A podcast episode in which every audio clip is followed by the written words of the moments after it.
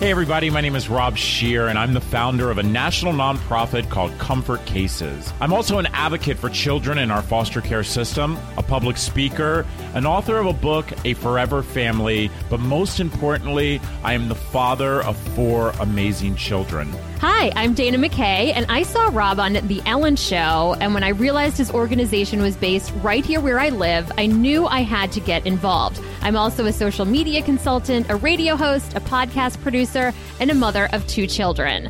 See, our country's foster care system is shattered, and this podcast is about how we as a community can come together to bring about change, changing the system, and changing the lives of children in care.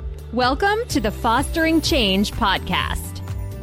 So, we are talking to um, Fabian today, and I am curious to know how you and Rob know each other. Yeah, Fabian, so why don't you go ahead and, and introduce yourself and tell you exactly how you met me? Okay, well, uh, my name is Fabian Tolan, and uh, how I met Rob was through uh, Facebook. There's a page on Facebook that pretty much it's a nationwide foster care page for um, all of the states, and there's about, I believe, 7,000, maybe a little less than 7,000 members. And I had some concerns. I didn't know Rob. Uh, I didn't even. I didn't know Rob at all. I just um, posted on there, and he reached out to me and sent me his email, and I gave him an email, and uh, now we're here. So I will tell you one of the things that I was really impressed about Fabian that had me reach out to him is. Um, you know, a lot of times people who, and Fabian, I, I don't want to tell your story, so I'm going to let you tell your own story. But a lot of times, so many people who are been in the foster care system are still in the system. Um, we we are all put in the same bubble as we're these bad kids, and we are going to amount to any nothing but Fabian I actually had done some research on you and and knowing that you know you're you're in college um you know you're also trying to be a singer songwriter. Is did I am, am I right about that? Right, right. I do my own music. I produce my own music and everything. Yeah. So listen, tell me. I'd like to know exactly, Fabian. What is your story? Well, my story is this: my mom was um, wasn't really fit to have me as a child, and so she was in jail at the time when when she was pregnant with me. So what they did is they ended up sending me um, to my family but my family was a mess at the time. Really, they were just going through it a lot, and they're just um, crazy alcoholics and just not fit to really raise a, a newborn baby. So they decided it'd be best for me to go into the foster care system. When I was in the foster care system, I was in about 12, 13 different homes before I was um I was put into guardianship with a really nice family. They were an older couple, so mind you, they were older, and and um I, they adopted me at the age of seven. Unfortunately, when I was 12 uh, the dad that I had, he had passed away. He had lung cancer. He passed away of lung cancer. Uh, and then two years later, um, my mother passed away. She uh, cirrhosis to the liver, uh, emphysema, just the whole, just didn't take care of herself at all. And um, you know, statistically, it says that too. When a loved one passes away, usually like every two years, they pass away. And so, they, what ended up happening is that really was like a really, um, really drastic time in my life. It was really a time where I was just so confused about life and just didn't know what was going on. And so they they put me in the local Jamison Center. Jamison Center is a place where you go if you have absolutely nowhere to go, pretty much like a big orphanage. Until they finally uh, found me a foster home, and they placed they tried to place me with my brothers and sisters, but the foster mom, like she was very diabolical. She was very she. My mom trusted her with the life insurance policy, and she ended up taking us in and just kicking us out one by one. It was it was really sad watching my brother go, watching my sister go. I was only 15 years old too, so I'm over here just trying to deal with all of this, losing my parents, watching my brothers and sisters get kicked out for dumb reasons. My brother was a he's an awesome dude, um, graduated and everything. Um, so anyways, she kicked me out finally, and I ended up going to my cousin. When I lived with my cousin, it was a real bad experience. I had never met her. Um, I ended up sharing a room with uh, two of my cousins. We were just um, in a little small two bedroom apartment, three boys, three teenagers in one room, and my cousin in the other. And she did her best, but you know, it was just with everything going on, and now I'm realizing this now. It was a lot. I was dealing with a lot. I didn't even know it at the time. And so they ended up putting me in a group home. And then uh, while I was in the group home, I had experienced things and witnessed things that I shouldn't have never even really seen, and or you know, and just a lot of drug use and just a lot of people making bad decisions. It was a real bad environment. But like even rewind you know, to a child in the foster homes. Um, there's so many things that go on in the foster home that people don't know about. Like a lot of like um like molestation, a lot of beatings, a lot of over medicating youth. And these are things that people don't really want to address and I've tried to address with different organizations but they just they don't let me because it's so intense. It's like, oh Fabian, calm down. But the thing is is like these things need to be addressed because it's going on and I believe one of the things you said right now is like there's not enough education. And the thing is is like these social workers are so overworked. They have like twenty, thirty kids on a caseload. I'm wondering why you know this is a pandemic even before the coronavirus, the the foster system, because you can just go on Google and look at the statistics. I don't.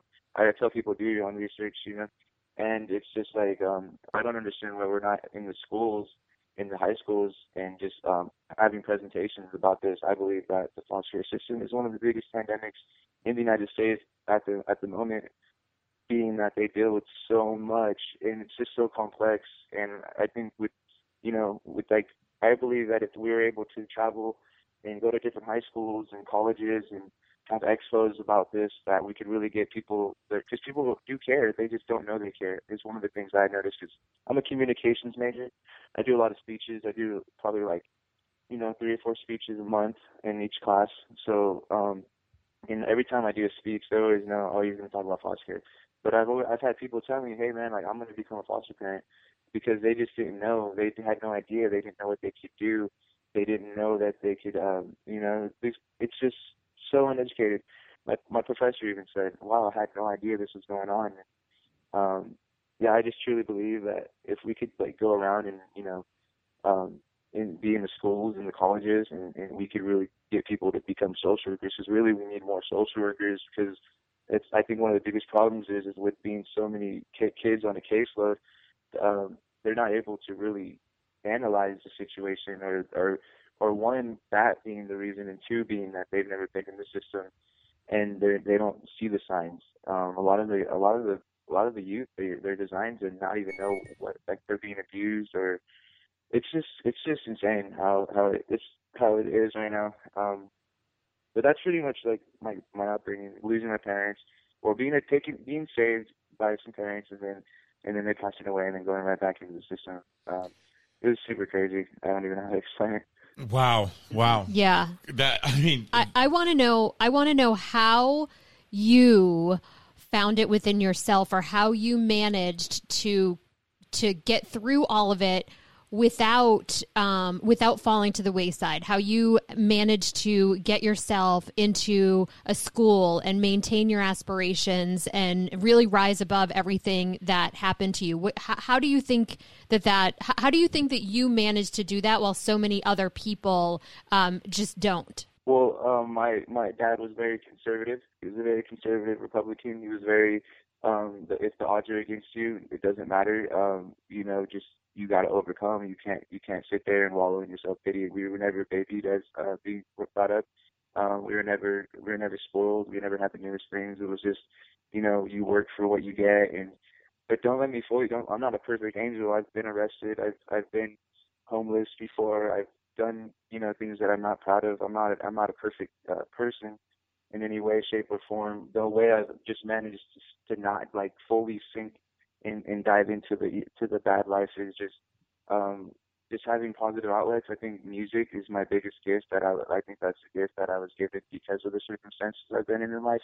And having music, I was just able to spend so much time writing songs, playing guitar, learning different instruments, teaching myself how to play piano, guitar, ukulele. Just just keeping my mind um, really focused on um, other things and just knowing that like like I said, my, the way my dad was, he wasn't like he, he didn't see it as a sob story, and you know, and I didn't even realize it, but it is it is a sad story.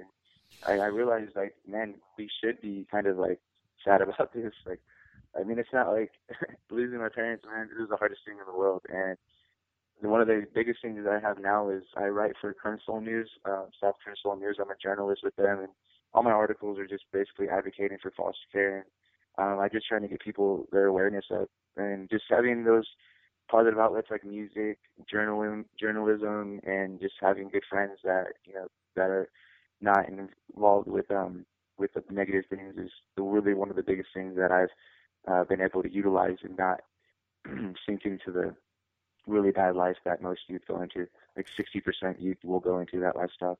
Yeah, and I think the number is actually higher, Fabian. And, you know, for me, I'm the youngest of 10 kids, and I am the only one that actually made it. And when I say I made it, I'm able to put a roof over my head. Um, you know, I talk very blunt, and, and I'm I'm very open about the fact that I suffered from you know drug addiction.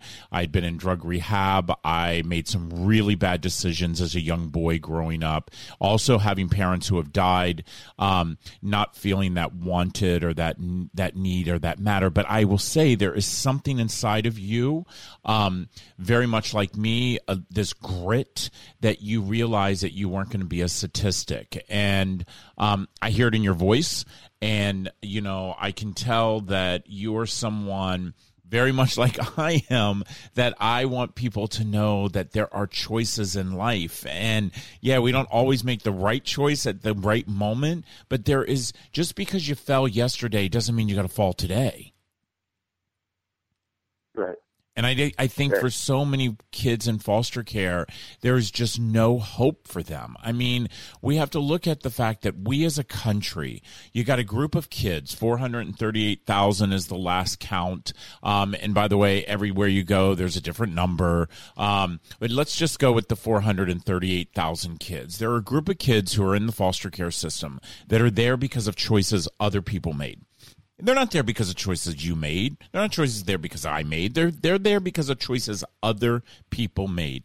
And for me, it's like how in the hell can we be a country and not give these kids everything they need to to succeed because this is a population of kids that if we were to invest in them and and you know what I'm sick and tired of hearing the fact that oh we get a stipend no you know as well as I do that money doesn't go to those kids. That money is not getting put away for these kids to get a college education. That money's not getting. I mean, I just read an article today that that Dana put out where in New York these children have had to vacate college. They work their asses off to get to college. And by the way, you're my hero, Fabian, because I was a kid who wasn't able to go to college, and knowing that you're in college, and I hear about these young, you know, women, these young boys who are in college, and they're told you have 48 hours to get your shit and get out. Yep, that's what happened well, because a way of... around it. I have a friend that's in Humboldt State, and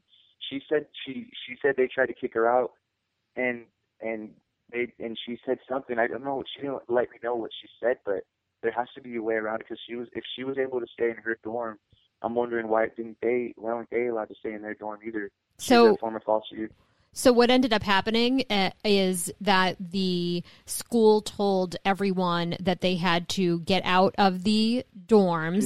They, they had to well they had to evacuate the dorms because of the coronavirus and the school was shutting down and that those dorms were going to be used for the international students who couldn't get on a flight and go back home. And it put a lot of stress on the kids who had nowhere to go. And some of them were told, well, you better start calling some friends, you better start finding some distant relatives. And after they went through all of this stress and all this that they put the kids through, some of them were able to stay in their in the dorms. But it put a lot of unnecessary pressure on kids who right. have already suffered. So I think in the the end they didn't get kicked out on the street but just the fact that they even had to go through that and they couldn't just say say to somebody hey I'm, I'm in foster care. I don't have anywhere to go. I need to stay here. And that it wasn't just a done deal and they had to fight for it is really a problem. Right. Yeah it is. And it is. And, it, and it's affecting everyone too. I mean i always i'm thankful to have a roof over my head but one of the things is, is like i really i really utilize my resources. We have the local dream center i, I utilize the college for for meals, Wi-Fi, printing, uh, hangout, and then the Dream Center showers, uh, additional hot meals, clothes, and those are my biggest resources.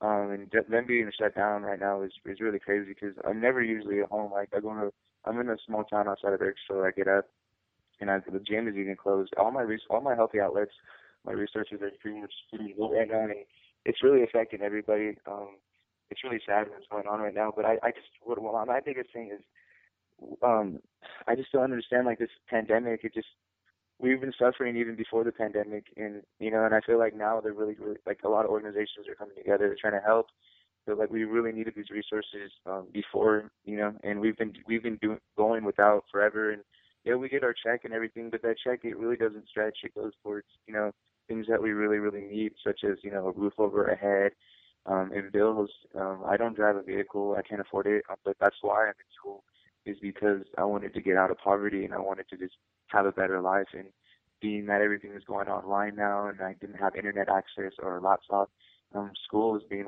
put on hold for me as well. Um, it's just really crazy at the moment. I, I'm just really just trying to stay positive and just try to ride this out.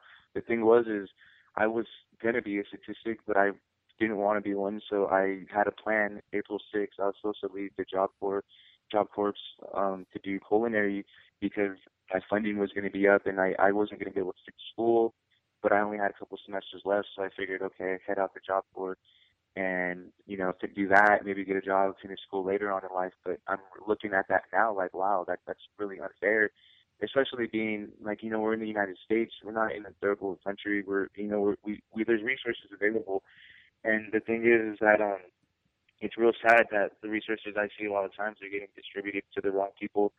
Um, I see people getting apartments and, and being put on Section 8 and welfare and everything, and I'm just sitting here like, wow, like I'm actually in school, I'm trying, I, I'm employed. I, why can't I have a, a, a roof over my head? Like, I don't know, like I just feel like everything that I've gone through in life, I mean, at least I can deserve a, a, a, solid place over my head.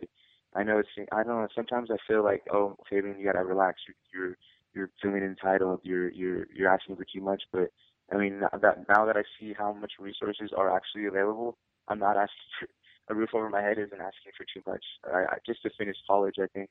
I don't right. know what you guys feel about that. Right. No, I, to- I totally agree with you. And I think that the system is set up in certain ways to, um, not to punish, but to to take away from if you're doing okay but you need a like you just need some help to get to that next level there's no help for you. But if you're doing nothing then that's the only way to get help. And it, it's like that with everything that if you're struggling and you just need some help not available. But if you completely are doing nothing then yeah. you can then you can get help. And i mean i even just think about you know i don't care which which side Democrat or Republican with this whole bill to for relief, but from both sides, all of the millions and millions of dollars that they wanted to pour into all of these other you know, miscellaneous things that really have nothing to do with helping the American people get back on their feet. And just seeing that long list of all these other things they wanted to put in that bill and who they were giving the money to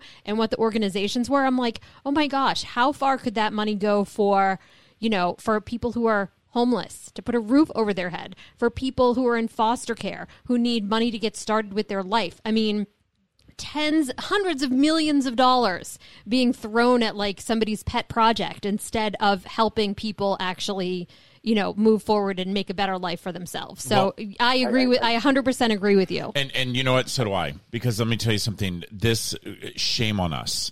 Because you know the fact is as you say we live in america and we're not a third world country. But i will tell you you as a child in the system, me as a child in the system, we are treated like third world right. citizens. We truly are. Exactly. You know, we might point. we might be able to vote at 18, but I'm telling you something right now, they don't care.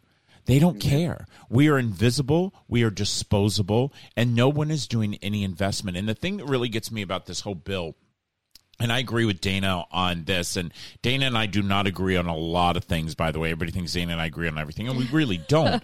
and I love the fact that we can agree on something like this because it literally, the only thing I saw in this bill was once again, let's pad other people's pockets, you know. And the fact is, is if you have a trillion dollars sitting around, why in the hell have we not rebuilt the foster care system? Because that thing is shattered. It is shattered. I mean, these kids, I truly believe that from the time a child enters the system, these kids should be um, taken care of until the day they're able to stand on their feet. And by the way, that could be 30. That yep. could be 35. Absolutely. Absolutely. Well, they should no, have I, what other people, they should have what other people have, which is, you know, I had my parents. And when I got out of a bad relationship, when I was, I had a small child and I was 27 years old, I went and I lived with my dad and my stepmom for six months. And the fact that kids who don't have their parents, don't have that option and they absolutely should there needs to be a safety net especially um, you know for somebody like you fabian when you're when you're trying and you're trying to make a really good life for yourself. Just to be able to have an equal playing field. Yeah that's really what i wanted to emphasize on as well is just being able, being able to have that equal playing field because being in college you know before i got into college i thought you know my life i thought i was a loser. I thought that i, I didn't I was, I was like i did this to myself. I truly believe that, and I truly believe that everything that was going on was was normal. And and then when I, and I got into college, I started realizing, uh, wow, it's not normal. I'm not a loser.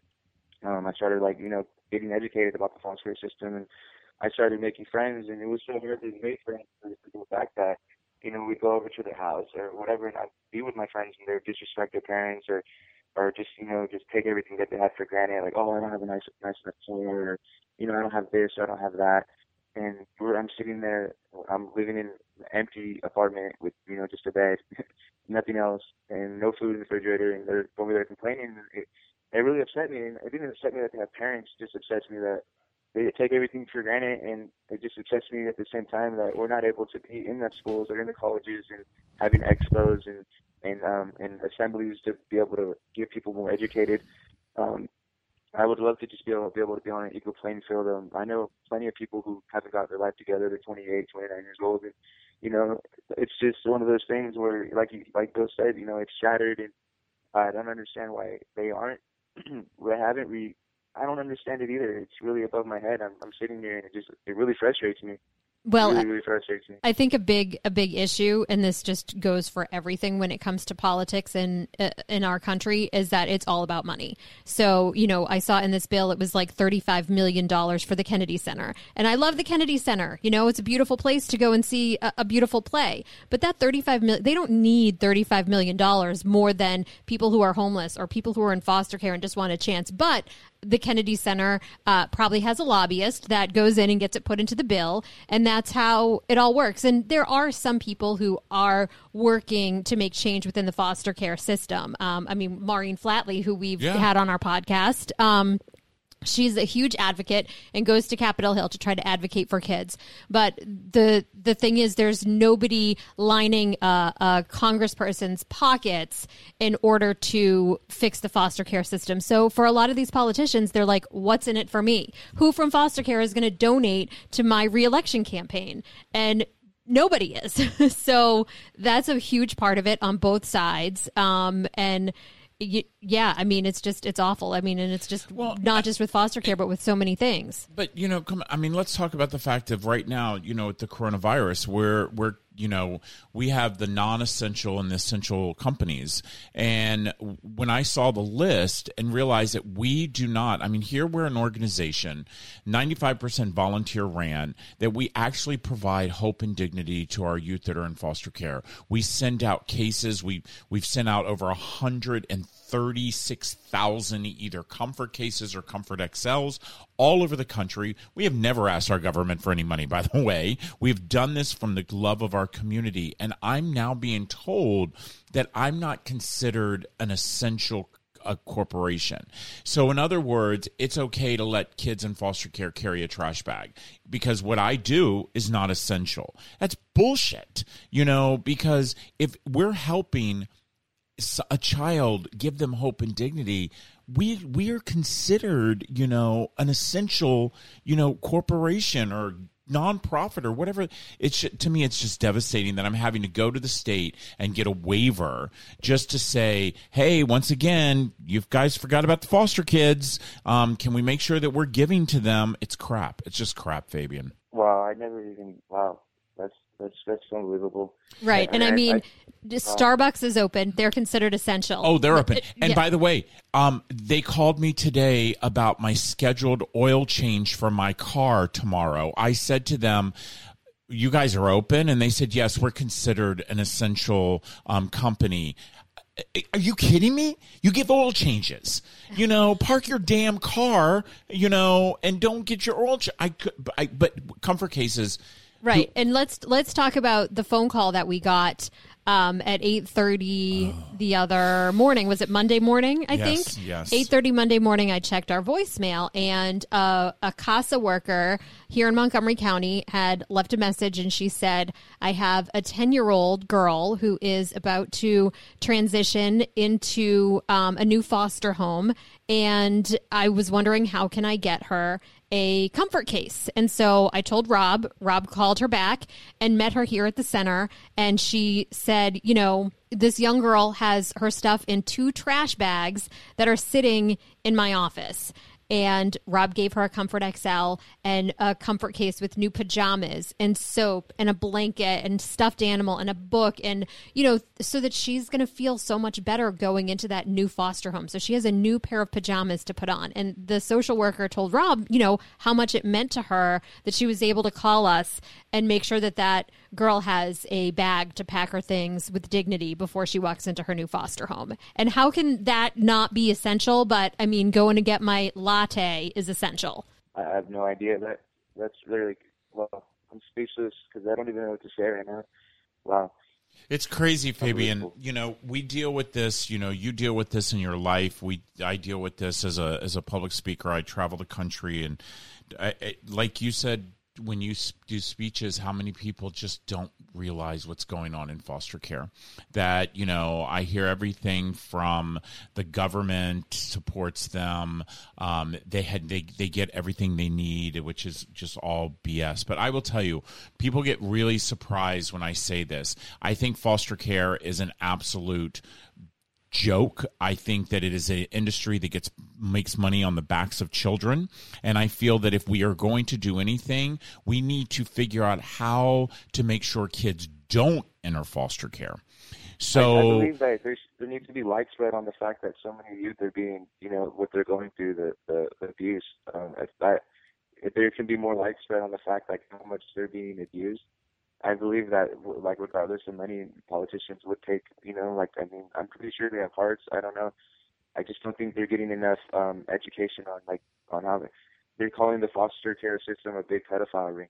If you go on Google and type in foster care pedophile ring, you see so many articles of just and, and show that to a politician and then say, what are you guys going to do about it? What are we going to do about this? If they're going to sit there and not do anything about it, then honestly, they need they need to be held accountable for it, or the county needs to be held accountable, or somebody needs to be starting. Somebody needs to start being held accountable for all of these things that are going on in the system. We're growing up, and they're saying, okay, you're 18 now, you're an adult, you make your own decisions. Okay, you're leaving me with all of this trauma that I have, and how am I supposed to be a productive member of society or get my life together when I'm dealing with all of this stuff that you guys put me through? I didn't ask for this. You guys did this to me. Social workers not caring, foster parents not caring. All of that is very serious, and it, it's like no one's being held accountable for it, and that's what that's what makes me feel so strongly to advocate. And then basically, what you guys are saying, like the politics are are crazy. No one's gonna. So what? We can't do anything about it. That's that doesn't sound like good to me. I'm I'm thinking like, how can we really get? Like, what do we need to do? What like, what can I do? Right. Well, and sure it's that- not that there's it's not that there's nothing that can be done about it. It's that the people who have the power to actually do something about it choose not to. I mean, that's the bottom line. I mean that is that is it, and and one of the things that we can continue to do is doing what we're doing today. I will tell you, six years ago, going seven years ago, when we, when I decided to tell my story, the number of people were like. I never knew that. I didn't hear that. And the number of people in the system who was like, "Oh my god, I get to tell I can tell my story and not be embarrassed." You know, I remember when I was I was on the Ellen show and I sat there and I told my story to Ellen. And and I remember afterwards people reached out to me and I had people I had haters who said, "How could you tell those stories of what happened to you in foster care?" I said because it was true. Um, and number 2, I had people who reached out to me and said, "I can finally talk." I can talk about it. And that's what we have to do, Fabian. We have got to continue to talk about it. We've got to continue to call the wrongs wrong. And we also all need to make sure that we're talking about the rights that are some rights because it's all not bad. But I do believe that the majority of kids who enter our system, they're, they enter the system because of neglect. And the definition of neglect is different from your definition to my definition. And I think that if we do something to support the family prior prior to the child entering the system whether that's sending a social worker in to go and live in the house to stabilize the family, whether it's paying them a living wage, you know, the stress. I I I was um on the phone. I was with Dana yesterday, and I sent her an article where we're seeing more cases of abuse coming in for homes because of the coronavirus. Because these kids, you know, they're at home now, and these parents are they they've not been given coping mechanisms of how right. to deal the with stress these. causes a lot of parents to take it out on their kids. Um, but I think we're we're so we're seeing an increase in that way. Like I think it was a hospital somewhere in Texas where Yeah, they said yeah. that they've seen an increase in child abuse cases and uh, like people coming to the hospital with their kids who have obviously been abused. They said they saw that in 2008 during the big recession. And then on the other side of that, though, um, I shared another article about how I think it was in Connecticut they get 129. It it was either 129 or 126 or something calls a day. Um, people reporting that they believe a child is being harmed. And since this lockdown, the number has dropped to about 35. So that's almost a 100, you know, a day of kids that are probably being abused that nobody's reporting it now because kids aren't going to school where the teachers would be reporting it and you know those mandatory reporters are not um, are not seeing the kids and interacting with them and so those kids are at home probably you know suffering but there's nobody looking out for them because everybody's you know in their shelter in place doing their own thing so it's Right, it's right. it's incredible yeah, just what you're saying. from so many different angles all of the things that are happening and how this affects uh, vulnerable vulnerable children whether they're still in their homes that they where there's problems or kids who are already in the system. Yeah, you're right. So listen, Fabian, I'm going to tell you it's an honor. It is an honor to have met you. I am so glad we connected on social media. I hope that we continue to keep following each other and supporting each other. I want you to know that here at Comfort Cases, you need something, you reach out, okay? Worst thing I always tell people, worst thing somebody can say is no, and then we find out who will say yes, and we will find someone. Listen, you're not in this alone. Um, as much as most people think, you know, as a community, we are in this together. And no matter where your zip code is, our community is our human race, and we want to help. And we want to have you back on. We want to have you back on. We'd love to have you on some roundtable conversations. We do those several times a year where we bring people together from the system and really talk about what changes we can we can make. So so follow us on all the social media platforms. I definitely follow you on Facebook, um, and I want you to keep in touch with us. I want you to let us know how things are going. You're a journalist. One thing I would love is I'd love for you to write a blog. Oh, definitely. Yes. Or even something that you've already written that Yes. tells your story or Something something that- that has to do with yes, and if you want to write on a regular basis for yeah, us, we would of love to have you. Yeah, we have a blog. We have a blog post that is amazing. Um, we would love for you to be a contributor on this blog post. I think you have a lot to say, and I think you have a lot of information that people need to read. Um, so definitely, Dana's going to reach out to you about that, and hopefully, you'll consider that. Listen, we always Yeah, finish. I'll send over my jour- Go I'll ahead. send over the articles I have now, and then I don't know if you guys can share them or anything, but I feel like they'd be beneficial to, to somebody to read them. They're pretty blunt.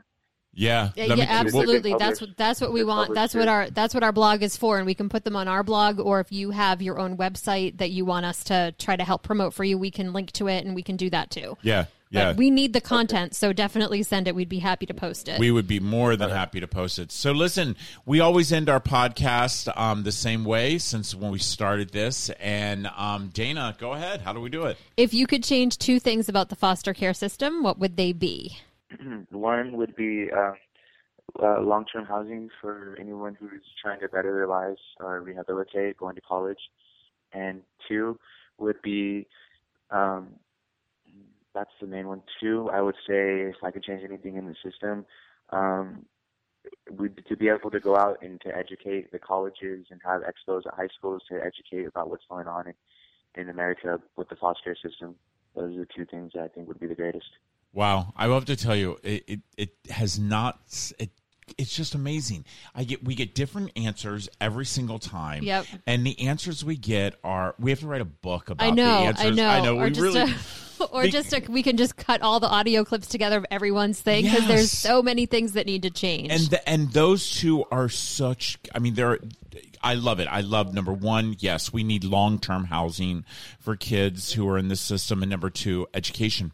Educate our high school kids educate our college kids educate the person that you do not know what's who what they're going through who are sitting next to you and it's up to you to help help them. So listen fabian thank you so much. I hope you stay safe um, social distancing's the new word and we hope that you are doing that. And if again if there's anything you need you reach out and we hope to be talking to you again soon my friend Okay. Thank you for having me on. I really appreciate it. Yes. You have a great day. thank Take you, care. thank you for telling your story and being so open with us.